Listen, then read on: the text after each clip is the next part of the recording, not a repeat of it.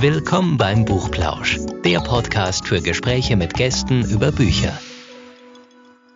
Hallo und herzlich willkommen zum Buchplausch. Hallo Steffi, altbekanntes Gesicht. Hallo. ähm, oder besser Ton, ihr seht uns ja nicht, aber wir sehen uns, wenn wir das jetzt aufnehmen.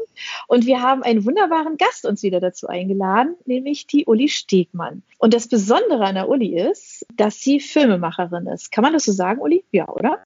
Ja, kann Du man. bist Filmemacher. Und ähm, warum haben wir uns das überlegt? Weil wir nämlich alle zu Weihnachten einfach wahnsinnig gerne Filme gucken. Also es hat ja jeder wahrscheinlich so seine eigene Tradition und seine eigenen Lieblingsfilme, die jedes Jahr wieder angeguckt werden. Ich sage nur Der kleine Lord oder die drei Haselnüsse für Aschenbrödel oder so oder Kevin allein zu Hause.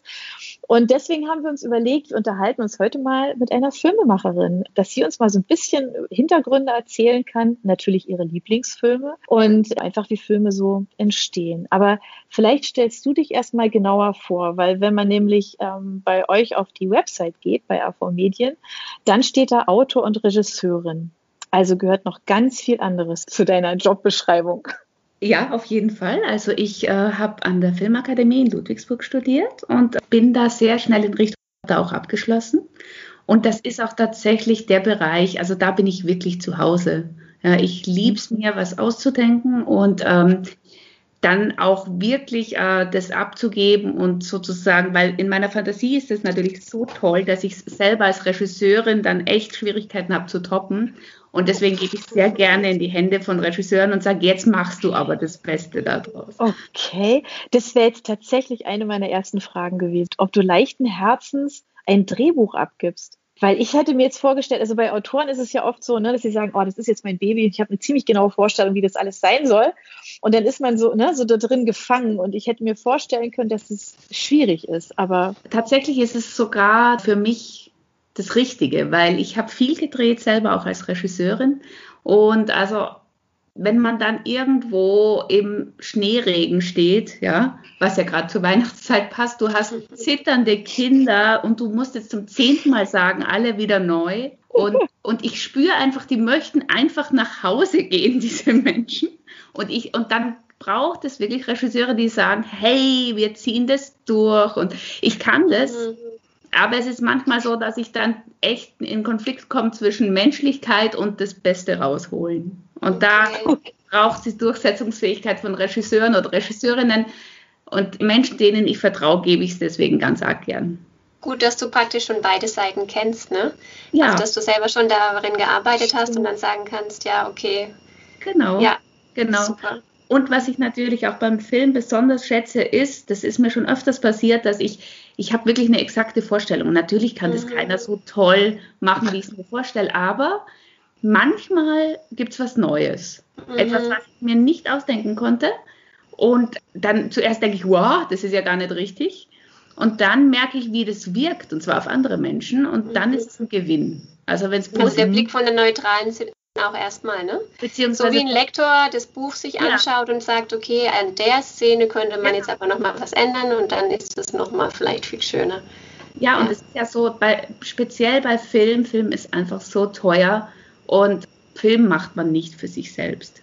Mhm. Also Mhm. ich würde mal sagen, wenn ich einen Roman schreibe oder so, dann würde ich sagen, das ist, das ist jetzt einfach mein Roman, ob das jemand liest, ja, so. Die Wahrheit ist, man will immer von allen gelesen und gelesen werden, aber gut, klar.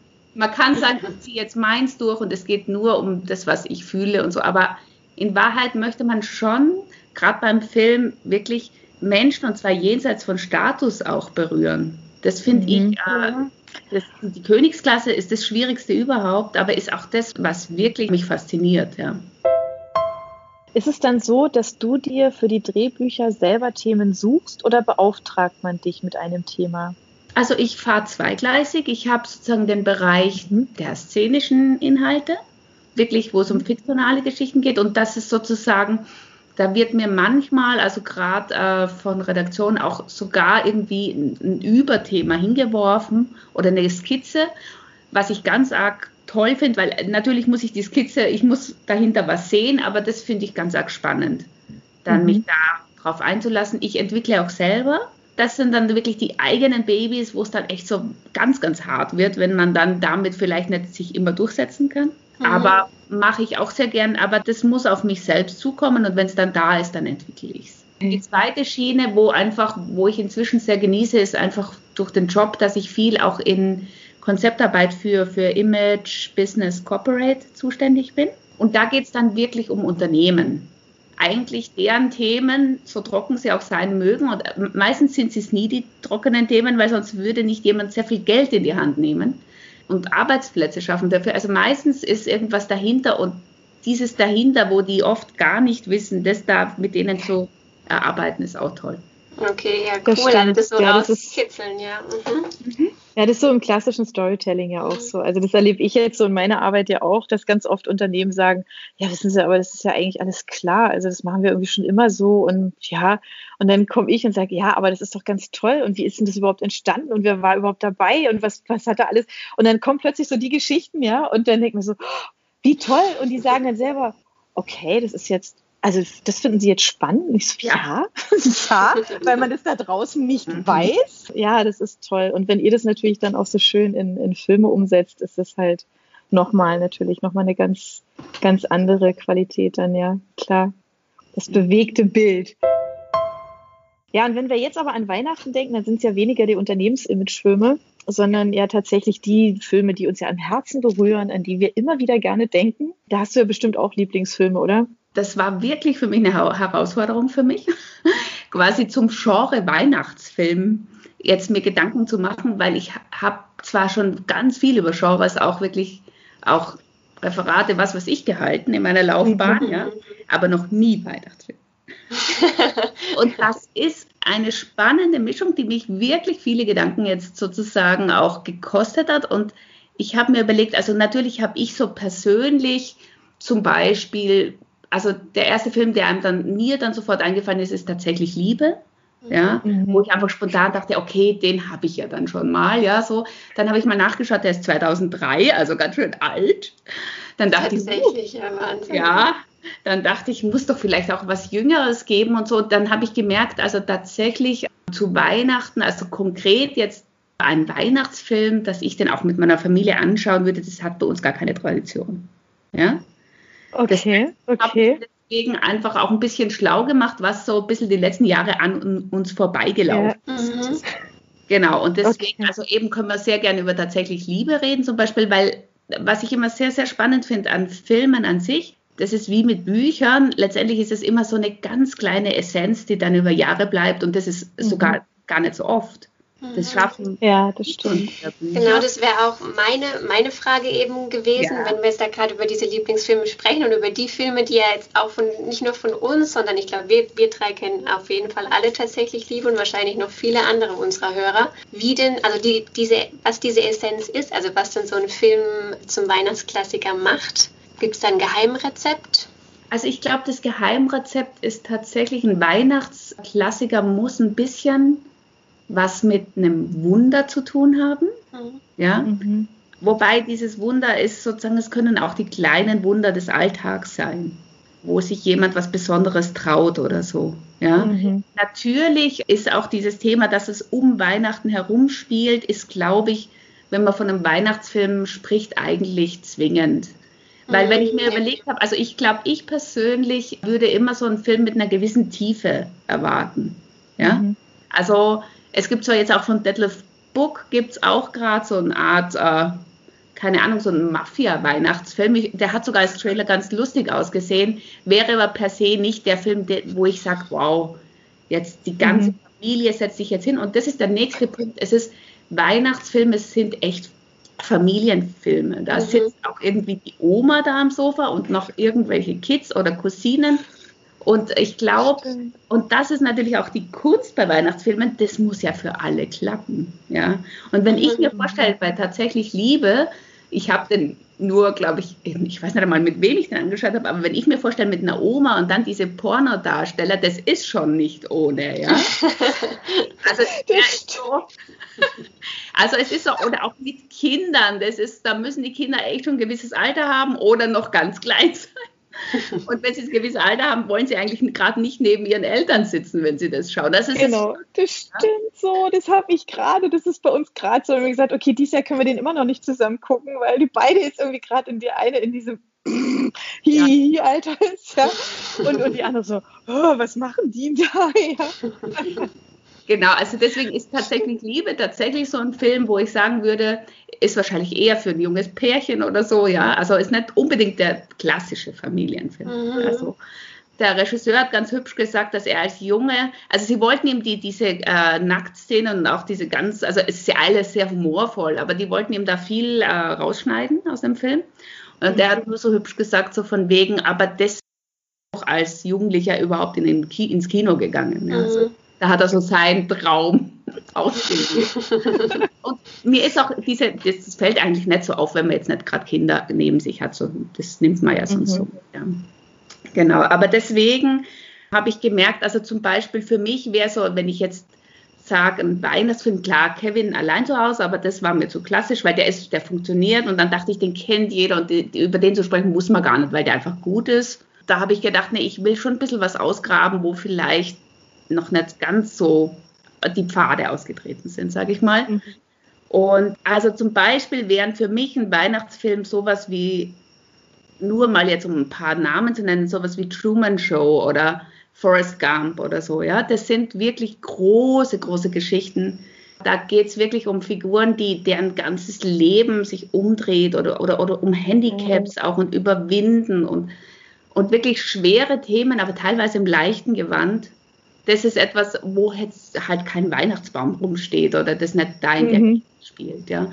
Das wäre etwas, wo ich sage, also ich, ich persönlich würde immer suchen, es muss irgendwie mich echt tief berühren und auch gesellschaftlich, glaube ich, relevant sein. Dass mhm. ich sagen würde, das ist jetzt ein Weihnachtsfilm, weil ich glaube, es hat ganz, ganz stark zu tun, auch was ist Weihnachten? Weihnachten ist christlich, ja. Es ist eine ganz, ganz harte Geschichte, die da eben da zu Weihnachten sich da abgespielt hat. Da geht es um Verfolgung und Morde. Und dann mhm. geht es um ein kleines Wunder, was sich die armen Menschen erhoffen und es kommt dann auch. Ja, und ich glaube, deswegen gibt es so eine Sehnsucht nach dieser Tiefe und auch in diesem ganzen Konsumrausch, den man so empfindet, sucht man instinktiv, dass man das Gefühl hat, es muss doch ein bisschen mehr noch sein, als jetzt nur, dass die iPhones unterm Baum liegen und und das ist, glaube ich, daher kommt der Anspruch auch, dass mhm. irgendwie nicht jeder Film so, so, also man will nicht nur unterhalten werden. Ja, mhm. mhm. ja das stimmt. Mhm. Aber wenn wir jetzt an Weihnachtsfilme denken, also die wie tatsächlich Liebe, ähm, die anderen, die du jetzt gerade genannt hast, Uli, die sind ja, die sind ja unterjährig auch ähm, genau. in die Kinos gekommen und sind erschienen. Ne? Und wenn man jetzt aber an Weihnachten denkt und sagt, okay, es wäre jetzt total toll, meinetwegen nächstes Jahr Weihnachten würde man jetzt drüber nachdenken, einen Film zu machen. Frage 1, wäre das schon zu spät? Wie lange Vorlauf braucht man eigentlich, um, wenn man jetzt so einen Weihnachtsfilm tatsächlich machen wollen würde, also einfach, dass man mal so ein Gefühl dafür kriegt, wie lange Vorlauf hat eigentlich so ein Film, diese Entstehungsgeschichte? Also tatsächlich, ähm, es wäre schon zu spät. okay. Es ist tatsächlich. Ich ahnte es, ja. ja. Also ich würde da mindestens mit zwei Jahren Vorlauf weil du brauchst erstmal eine gute Geschichte. Ja? Mhm. Und entweder du hast sie schon, dann geht es schneller, oder du musst sie entwickeln. Und dann spricht man wirklich von, dann braucht man auf jeden Fall so schon die Idee. Ja? Und dann spricht man von der Entwicklung von einem Drehbuch von ein, also einem halben bis einem Jahr. Okay. Ja. Okay. Genau. Und dann sozusagen das, egal wie man das, und dieses Drehbuch, da geht man eigentlich auch sozusagen, versucht man schon ziemlich früh, also bevor, da müssen noch gar nicht die Dialoge geschrieben sein, versucht man schon Partner zu holen und eher mit der Idee zu ködern. Guck mal, ich habe die Vision von der Geschichte und das ist doch ein ah, Weihnachtsfilm, okay. der die ganze Familie berührt und, und das ist circa das Szenario. Und ganz, mhm. ganz wichtig ist wirklich, also was du bei Filmen immer hast, und das ist eigentlich seit Lessing, ja, es ist diese Hauptfigur, weiblich oder männlich, die wirklich als eine Entwicklung durchmacht, eine ganz starke Entwicklung. Mhm. Ja. Und das ist etwas, was sozusagen, das ist ein USP, ja. Mhm. Dann sind noch viele Faktoren dran. Also was ist sozusagen gesellschaftlich die Relevanz ja, von dem Thema? Mhm. zum Beispiel deswegen, ich habe mir extra auch noch hier für unser Gespräch The Grinch angeschaut. Und weil ich, ich sag nur, also ich habe heute Morgen noch schnell meinen Jungs zugerufen, die sind 15, ja, ihr Lieblingsweihnachtsfilm. Ja, The Grinch. Und okay, dann schauen wir mal. Und dann gibt es da zwei Versionen. Es gibt 2000 eine und äh, eine von 2018 von Disney, mhm. der Animationsfilm. Ja. Und also ich bin ganz klar Fan vom Animationsfilm. Also beim ja. anderen hätte ich gar nicht weitergeschaut. Der hat mich wahnsinnig angestrengt, schon sehr nach kurzer mhm. Zeit. Und dachte, wie können, was, was finden die da überhaupt? Dann habe ich den Animationsfilm entdeckt. Und das zum Beispiel, da will ich auch darauf hinaus, wenn es darum geht, einen Film zu entwickeln, der aktuell ein Thema hat, was relevant ist. Die haben das geschafft, obwohl die Romanvorlage, die gibt schon 57, ist die Idee. Mhm. Genau, die ist uralt von Dr. Sozial. Ja. Aber der ist unglaublich, eigentlich will ich sagen, die Disney-Autoren haben das hingekriegt, der ist extrem relevant. Ja? ja? Weil wir sind ja inzwischen in einer Zeit, wo wir ja zwischen, okay, also wie steht es mit unserem Glauben, was Weihnachten betrifft? Also so, so irgendwie jeder wünscht sich ja, okay, also halb schon aus der Kirche ausgetreten, ja, zumindest, ich ja. sag mal so in unserem Umfeld, ja, so oder in meinem Freundeskreis, ja. Aber Weihnachten ist schon schön und die Krippe stellt man auch noch auf. Ja, das ist so ja. Glaube 2020, ja. Und das ja. cringe so stark, dass eigentlich sozusagen da ist dieses grüne haarige Monster, der du von Weihnachten hast und diesen Geschenkewahnsinn und so ein mhm. bisschen fast so ein bisschen, glaube ich, schlüpfen auch Eltern so ein bisschen in den sein, dieses, oh Gott, diese Nikoläuse schon im November und dieses im September. Also es, es stresst einen, dann die, die, die Christkindbriefe der Kinder, die sind echt nur voll mit technischen Geräten und die Kosten dahin. Mhm. Dann die Enttäuschungen dahinter und man sagt aber, Kinder, es geht doch um was ganz anderes.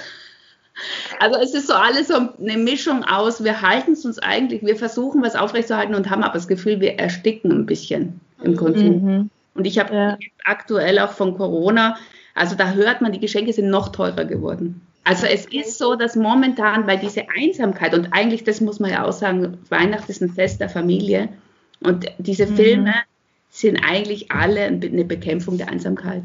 Also das ist mhm. eigentlich das, was sozusagen diese ganzen Filme, weswegen diese funktionieren, wenn man sich einen ausdenkt. Es geht um eine tiefe Einsamkeit, die am Schluss, wenn alles gut ist, nicht mehr da ist. Ja. Mhm. Und und dann ist bei dem Grinch dieses übergeordnete gesellschaftliche Thema dieser Geschenkewahn und dann ist es ganz arg hübscher Claudia. Und in dieser Disney-Verfilmung ist es dann so, dass alles weg ist und die fangen ja dann an zu singen. Ich weiß jetzt nur nicht, ob man bei euch überhaupt spoilert, weil das der Doch, Moment. Schon.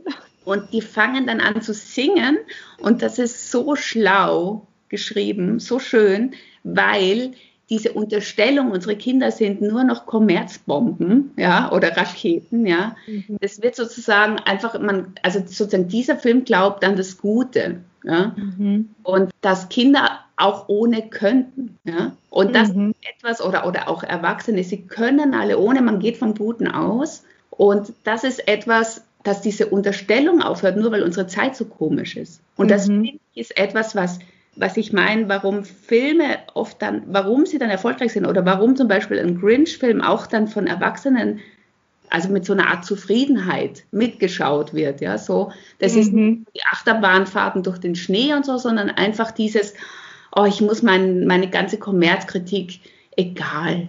Also sie, sie, sie, sie würden ja eh auch, sie sind eigentlich eh alle gut und ich bin auch nicht so schlecht, ja. Wir sind halt in dieser verrückten Zeit, ja. Und das finde ich aber, ja, schlau super. an dem Film. Mhm. Ich habe den Film auch, auch noch den... nicht gesehen, aber oh. ich werde ihn jetzt nach deiner Erzählung sofort anschauen. unbedingt. Ich bin total. uns auch also ich glaube, würde ihn tatsächlich, ich würde ihn ohne Kinder, würde ich ihn, glaube ich, hätte ich ihn, glaube ich, trotzdem nicht angeschaut. Also mit, aber das Tolle ist ja auch, wenn du einen Film findest, wo, wo eben mit Kindern man Spaß haben kann. Und da gehört er dazu. Also der Hüter des Lichts gehört da auch dazu. Zu all dem, was du jetzt gerade gesagt Aha. hast, Uli, das passt original auch auf die Hüter des Lichts. Also das ist auch, das ist auch, der ist ja. auch toll. Also der ist auch, der ist ein paar Jahre älter, aber auch ähm. Animationsfilm und da kommen alle zusammen, ja. Also von vom Osterhasen über den Weihnachtsmann sind alle dabei. Also alle, die Zahnfee ist mit dabei, ja, und ähm, und eine einsame Gestalt, die mit diesen ganzen Festen nichts anfangen kann und okay. äh, auch gerne das ganz gerne irgendwie alles unter sich unter den Nagel reißen würde und dem Ganzen mal ein Ende setzen würde. Das ist so nett, der Film ist so toll gemacht. Es ist okay. wirklich ganz großartig. Die Hüter des Lichts, ja. Ja, sehr schön. Dann habe ich einen Familienfilm jetzt. Ja, also das ist definitiv auch ein Familienfilm. Ähm, der ist auch ganz, ganz schön. Also der ist, den gucken meine Kinder und wir, wir gucken ihn immer zusammen an. Ich weiß aber jetzt, ich weiß nicht genau, seit wann es den gibt. Bestimmt zwei, drei Jahre vorher. Aber der ist also auch einer von den gefühlt neuen Animationsfilmen. Und der, auf den passt es genau so auch, ja. Also das. Ich bin dann auch immer erstaunt sozusagen über die Varianten. Also also zum Beispiel der, der Cringe ist ja auch von diesen Machern von äh, Ich einfach unverbesserlich. Und es mhm. ist einfach ein Anti-Held, ein, ein, ein Misanthrop, der aber du spürst so ein bisschen dieses gute Herz und so. Da, das machen die schon sehr, sehr gut, muss ich sagen. Ja, also, das stimmt. Da denke ich gerade an den Anfang. Oh Gott. Ja. ja, wenn ja. man ihn zu Hause erlebt, den Grinch. Steffi, du musst den unbedingt angucken. Ja, mach unbedingt. Ich. Das ist wirklich, der ist wirklich sehr, sehr, sehr nett. ja. Das ja. ist einfach gut. Ja, und oh. tatsächlich bei jedem Film, wo ich jetzt drüber nachgedacht habe, den ich mir auch aufgeschrieben habe, der mir zu Weihnachten einfällt, ist genau das, was du sagst, dass es einsame Personen gibt, die dann am Ende praktisch nicht mehr einsam sind, ja. hoffentlich, ja. Zum Beispiel ja. auch Liebe braucht keine Ferien, da haben wir auch schon drüber gesprochen, Anja. Mhm. Den haben wir sogar auch mal im Verlag zusammen angeschaut, abends, als wir Strickabend hatten. Liebe und Liebe braucht keine Ferien. Ja, das hat uns ja. auch mit Glühwein beim Stricken. Das war auch sehr schön. Das ja, ich glaube, auch die Schokolade zum Frühstück ist mir noch eingefallen. Das ja. ist auch so ein Film, den ich immer super gerne anschaue zu Weihnachten. Stimmt, ich, ich habe überlegt, ob das also so, so ein ausgemachter Weihnachtsfilm ist. Er fängt halt so wunderbar an, ja. So mit diesem Song, ne? Aber tatsächlich mit diesen hübschen Pullovern und so, ja. Ja, er ist auch, es spielt, glaube ja. ich, auch um Weihnachten rum oder von einem Jahr ins nächste Jahr an Weihnachten, ja. Ja, das stimmt. Und du hattest an Uli auch noch einen uns verraten, der heißt Anja kannte ihn, ich kenne ihn nicht. Ähm, ist das Leben nicht schön? Ja, genau. Mhm. Also tatsächlich, der ist mir so stark in Erinnerung geblieben einfach. Das ist wirklich ein Uraltfilm, ja aus dem Jahre 1946, weiß ich auch erst seit heute alles. Ja, ich wusste irgend so ein Schwarz-Weiß-Film, ja. Und der ist wirklich, also der ist unglaublich beeindruckend von der Dramaturgie, ja. Mhm. Weil er einfach, er erzählt von einem Familienvater, der so ganz ein braver Sparkassenleiter ist oder sowas ähnliches wie eine Sparkasse, sage ich jetzt mal. Und ein wirklich guter Mensch, der sozusagen durch so ein Unglück auch irgendwie, irgendjemand verliert äh, ganz arg viel Geld. Ja, also ein Onkel von ihm, ja, der verschleudert es und, und der kommt so in so finanzielle Nöte, dass er wirklich den Lebenssinn verliert. Und dann ist es wirklich so, dass der eben, und die, die Haupthandlung ist eigentlich, dass so Engel gerufen werden. Also es klingt wirklich total kitschig, funktioniert aber einfach, was diese Zeit betrifft. Da werden ja. Engel zur Hilfe gerufen, dass der sich umbringen will. Und dann wird ihm sozusagen von dem Engel gezeigt, was wäre, wenn, wenn er nicht am Leben gewesen wäre. Wie mhm. würde sein Dorf aussehen? Und dieser Engel wandert mit ihm sozusagen durch dieses Dorf. Und das ganz Besondere ist an der Geschichte, dass er von klein auf sozusagen, das, das, das kriegt man alles erzählt, er, er, er rettet mal sein, als kleiner Junge seinen Bruder Eissee und verliert selber ein Gehör. Und dann bleibt er so sein Leben lang in diesem Dorf so hängen. Ja, er will immer in die große weite Welt und das ist, glaube ich, auch eigentlich so ein bisschen dieser, dieser Zauber von der Geschichte, diese große Sehnsucht. Eigentlich mhm. will er was ganz anderes und er kann das Glück, was er hat, obwohl er eigentlich, er kriegt dann eine tolle Frau, er kriegt tolle Kinder und so, aber er hat immer Geldsorgen. Er will, wollte in seinem Leben niemals Sparkassenleiter werden. Viel zu klein und zu eng das das ganze Leben. Und dann ein ganz hübsches Bild ist zum Beispiel, dass er immer, wenn, wenn er in dieses Haus kommt und dann ist da so ein Knauf auf dem Kneppen, äh, Treppengeländer, ja. Ja, oh, ich krieg schon wieder Gänsehaut. dann, dann immer hat er diesen Knauf in der Hand. Dieses ja. Haus ist einfach, es zieht, es, es bricht halb auseinander und er hat so das Gefühl, er ist eigentlich gescheitert, ja. Und, ja. und, und das ist dann etwas, wo er dann das Leben gezeigt kriegt, was wäre sozusagen die Menschen, die ihm begegnet sind, weil er eigentlich immer so ein netter Kerl ist, wie, wie die sozusagen alle was für die für einen schrecklichen Ausgang hätten in, oder eine Entwicklung, ja. Und dann ist quasi, er glaubt dann schon, dass eben, dass sein Selbstmord geklappt hat und dann kommt er drauf, er darf doch noch leben. Also es hat nicht geklappt, ja. Nachdem mhm. er das gezeigt gekriegt hat, was eigentlich ja. ohne ihn wäre. Und das ist wirklich das fulminant, weil er, er rast dann zurück in sein altes Leben. Es ist wieder gleich, wie es war. Und, und also nur ein Bild, wo dieser Film so fantastisch ist, weil er rennt in das Haus hoch und dann hat er diesen Knauf in der Hand. Ja, ja, ja!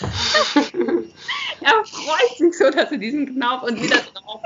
Alles, was so schrecklich war, ja. ja. Und das ist wirklich, es ist so eine große Parabel über das dein Leben, du, es ist deine Sichtweise aufs Leben die letztendlich dein Leben als gut oder schlecht erscheinen kann. Und das ist, da ist dieser Film fantastisch. Und ich habe auch da nochmal nachgelesen, also dieser Regisseur, der hat, das war einer seiner letzten, der war ein sehr erfolgreicher, der wirklich da eine halbe Million verloren hat, weil der nicht erfolgreich war zuerst. Erst ganz, ganz spät in den 70er, 80er Jahren. Also heute noch, also der wird immer als einer der besten Filme gehandelt, immer noch. Mhm. Aber ist wirklich so ein bisschen, ich sage jetzt mal, so eine Perle auf dem Meeresgrund. Also kennen nicht so viel. Mhm und dann dachte ich einfach, und das ist auch einer, es gibt ja wirklich Filme, die werden alt, da kannst du deine Kinder auf keinen Fall mehr davor setzen, ja. Das gibt's. Aber den Film, der berührt schon. Ich meine, du musst sie schon sehr überreden, aber ich glaube am Ende bleibt mhm. da was, weil es einfach sehr stark ist. Ja, ja alte Filme. Oh Gott, ich gucke mir jetzt auch wieder so die, die ganz uralten Schinken an, so weiße Weihnacht und sowas. Ne? Aber das ist tatsächlich, da sitzen meine, meine Kinder dann so da und äh, was? Die sind ja viel langsamer. Die sind so viel langsamer als alle Filme heute. Die ja. Schnitte auch. Das ist alles irgendwie so ewig lange, ja. gemütliche Szenen. Ja, da ist so viel Ruhe im Film. Ja. Und ja. heute so zack, zack, zack, zack, zack, zack. Ja. Ähm, die haben ganz, ganz andere Sehgewohnheiten. Ne? Also, ich meine, selbst die letzten 30 Jahre, ja. Es ist mhm. gar kein Vergleich. Und natürlich, die Themen ändern sich, ja. Aber ja, teilweise, wie gesagt, da gibt es halt so Juwelen und die, die greift man dann ja auch wieder auf, ja. Mhm, also so. Oder manchmal traut, traut man sich auch gar nicht dran, ja. Also ja. hat man auch Respekt vor so einem Werk. Ja. Klar. Hast mhm. du schon mal einen Weihnachtsfilm gemacht? Mhm. Oder würdest du es gerne machen? Also tatsächlich, also ich würde jetzt nicht Nein sagen, überhaupt nicht. Jetzt, wo ich mir so viel Gedanken gemacht habe, da würde es ja richtig auszahlen, ja, was da so ein bisschen die Zutaten sind, ja. Ja. Also generell, es ist tatsächlich, also es ist eine Gratwanderung wirklich, weil du einfach, also gerade tatsächlich liebe, ich, ich habe mir sehr lange Gedanken gemacht, auch bei Bridget Jones, warum schrammen sie so gut am, am Kitsch vorbei? Ja. Mhm. ja. Das ist wirklich, also oder an der Beliebigkeit oder an der Banalität, ja. Bridget Jones, das ist schon, also da, da ist natürlich eine Wahnsinnshärte im, im Dialogwitz drin. Mhm. Also sie sind, das ist, glaube ich, echt ähm, Zynismus. Es muss ziemlich viel Zynismus dabei sein, um jetzt so Weihnachtskomödien, dass mhm. dann, mhm. dass man nicht irgendwie so im Kitsch hat das Gefühl, man wartet da drin oder so, ja. Ja. Also insofern, ich glaube, ich würde es natürlich niemals ausschließen, ja. Weil letztendlich geht es natürlich um, um die ganze Familie, so, ja. Und das finde ich schon total. Es ist aber ein Kunststück, mehrere Generationen einzufangen. Das ist wirklich. Mhm ich habe einen Animationsfilm geschrieben, aber der ist halt nicht weihnachtlich. Mhm. Aber der hat äh, schon sehr gut funktioniert als Drehbuch. Das ist über eine Eintagsfliege, ja. Genau. Mhm. Ja, und das ist natürlich toll, weil sozusagen da geht es um Leben und Tod in Kürze. Mhm.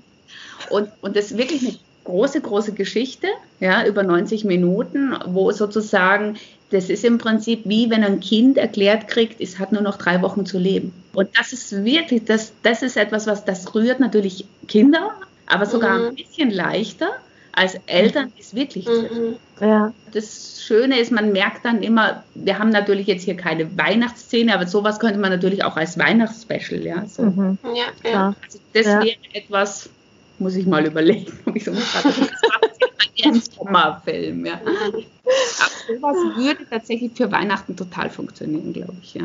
Wie interessant, was da alles so dahinter steckt, oder? Wenn man es mal ja. so genauer betrachtet. Wahnsinn. Aber auf jeden Fall hast du aber eine Buchempfehlung. Also Mann, oh Mann, wirklich was Weihnachtliches, da was sicher zu empfehlen wäre, ist halt leider schon so alt auch wieder. Oder ist ja auch nicht schlimm, ist wäre Charles Dickens, die Weihnachtsgeschichte. Mhm. Also das, das finde ich echt fantastisch. Und das ist ja im Prinzip so ein Grinch in, in Misanthrop. Mhm. Ja. Das ist einfach eine Wahnsinnsgeschichte. Ja, hat lustigerweise sehr viel Ähnlichkeit zu Ist das Leben nicht schön? Ist halt einfach eine ja, stimmt. Figur, der ja. sozusagen gezeigt wird, wie das Leben sein könnte. Und deswegen war mir das auch ein bisschen zu ähnlich, wo ich dachte, jetzt komme ich auch nicht mit so einem alten Buch. Ich habe eine Empfehlung. Und zwar, das ist nämlich äh, das Buch von Thomas Aders. Das heißt, Allah ist groß. Und das ist eigentlich ein Bericht. Ja, sehr, sehr schön mhm. formuliert. Es ist eigentlich aus dem Jahre 2015. Und das ist ein Auslandskorrespondent, der ganz viel Kriegsberichterstattung gemacht hat, äh, direkt auch nachdem Hussein gestürzt wurde. Mhm. Ja. Und das eigentlich sogar mit zur gefährlichsten Zeit überhaupt gehört hat, die Nachkriegszeit mhm. da unten. Und dort hat er dann Geschichten ausgegraben. Und mir ging es einfach so, dass ich bei all diesem zuckersüßen Advent das Gefühl hatte, dass diese wahre Geschichte, die wir eigentlich feiern, ist, wie gesagt, extrem hart dadurch, dass wir so eine Tradition haben, immer noch mit unseren, obwohl unsere Kinder recht groß sind, dass wir uns sonntags vor unseren Adventskranz hinsetzen und Kerzen anzünden, habe ich da auch sozusagen die letzten Jahre auch eine Geschichte immer dazu gelesen. Ich ertrage aber die, das Krippenspiel oder so, so wie es ist, also meistens geschrieben ist, das kennt man auch zu gut und, und die anderen Geschichten sind mir einfach zu seicht. Und dann haben die alle von nichts geahnt und dann habe ich gesagt, heute habe ich eine richtig gute Geschichte für euch. Und dann ist es eine Geschichte, die ist hier, das, die heißt das Kinderzimmer und ist aus dem Mai 2003 in Bagdad. Die hat sich wirklich ereignet. Und äh, das Besondere ist auch, dass mein Mann war damals Kameramann. Der war sozusagen, er hat also sozusagen das alles live auch erlebt. Ja, daher kommt dieses okay. Mhm. Und das ist wirklich die Geschichte in Kurzform über dieses Regime. Als Hussein an die Macht kam, war eben sofort die große Säuberung in Gang. Jeder mhm. Oppositionelle wurde sozusagen also ermordet, auch sippenhaft und also eigentlich wurde die, meistens auch die ganze Familie mit ermordet. Und das war so 79 rum, 1979. Mhm. Und mhm. dann gibt es da eine Geschichte, und zwar, das haben eben dieser Reporter, der Tommy und der Bernhard, die haben das aufgeforscht. Das war von einer Frau nach dem Sturz des Regimes. Da hieß es, da gibt es eine Mutter und eine Wahnsinnsgeschichte. Ja. Und dann sind die da rein. Und dann war das so, dass 1979 kamen die und haben quasi in ihrem Wohnzimmer, haben sie ihren Mann, ihre Tochter und ihren Sohn erschossen vor ihr. Und sie haben sie übrig gelassen, damit äh, sie allen erzählen kann, was einem passiert, wenn man äh, kritisch ist, regimekritisch. Und was aber die damals nicht ahnten, ist, dass sie noch zwei Jungs, also zwei weitere Kinder hatte im Dach. Das war ein 15-jähriger Junge und ein 21-jähriger. Die wurden quasi bei denen nicht entdeckt. Und dann ging es darum, quasi die zu verstecken. Die kamen auch nochmal zurück, ja. aber haben die nicht gefunden. Es gab einen Onkel, der die zwei dann geholfen hat zu verstecken, mit Lebensmittel und Klopapier und Büchern. Die blieben da immer in diesem Dach auf 11 Quadratmeter, die zwei. Nach 23 Jahren war das Regime beendet. Die waren 23 Jahre in diesem Kinderzimmer. Also kamen nie raus, durften nie laut sein, hatten ein paar Bücher, Klopapier oder also das Nötigste und Unvorstellbar, oder? Genau. Die zwei, also der, die saßen dann sozusagen bei denen im Wohnzimmer, wo die Jungs das erste Mal, also drei Tage zuvor sind sie das erste Mal quasi die Treppen runtergekommen. Also die waren eigentlich am Beginn ihrer Freiheit dabei. Die kamen dann auch in dieses Wohnzimmer und oh, also als also eben statt 15 und 21, 38 und also eigentlich ältere Männer, die quasi mhm. eigentlich kein Leben hatten. Und das ist etwas für mich, was ein Stück weit zu Weihnachten gehört. Erstens mal, für mich ist es das Christliche größer zu sehen und mhm. dass es letztendlich so Geschichten, also diese, diese unglaublichen Geschichten, was ja auch damals eigentlich so unglaublich ist, was alle Jungs wurden ermordet, hieß es ja. Ja, sie mussten mhm. sich auch verstecken davor. Ja. Und ich finde, wenn man dann sowas liest, dann es ist halt überhaupt nicht so weit weg, wie man denkt. Und das ist eben auch so eine Geschichte, wo auch so ein Wunder passiert ist, dass die überlebt haben. Genau, und das ist die Geschichte und das ist eben extrem berührend, ist echt geschehen und Dankeschön. Vielen Dank. Das ist ein toller platt, Tipp. glaube ich. Ne? Ja. Und ich denke jetzt die ganze Zeit, okay, das muss ich jetzt unbedingt haben, das Buch. Gut.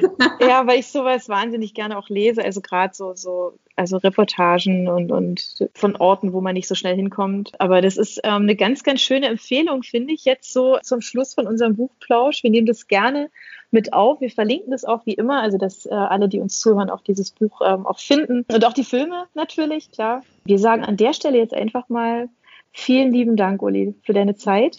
Sehr und schöne ähm, dass du hier zu uns, genau, dass du bei uns zu Gast warst, genau, ja. äh, mit deiner Familie, ja. schöne Feiertage, bleib gesund. Ja. Passt gut auf euch auf und kommt gut ins neue Jahr. Mhm. Vielen Dank. Macht's gut. Macht's gut. Ciao. Tschüss. Tschüss. Für unsere Buchplauschhörer haben wir übrigens noch etwas ganz Tolles. Falls ihr nämlich jetzt gerade nach dem richtigen Hörbuch sucht, dann könnte Bookbeat eine gute Idee sein. Stöbert durch über 50.000 Hörbücher. Entdeckt Bestsellerlisten, die Hörbücher von DP natürlich auch, oder lasst euch ganz persönliche Empfehlungen geben. Ihr wollt das einfach mal ausprobieren? Buchplausch und Bookbeat schenken euch einen ganzen Monat Bookbeat for free. Meldet euch einfach mit dem Rabattcode Buchplausch bei Bookbeat an oder geht auf die Seite www.bookbeat.de slash Buchplausch und schon seid ihr dabei.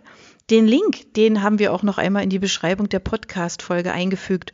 Also nutzt dieses wunderbare Angebot, einen Monat lang so irre viele Hörbücher zu hören, wie ihr wollt, denn genauso funktioniert Bookbeat. Das ist nämlich toll.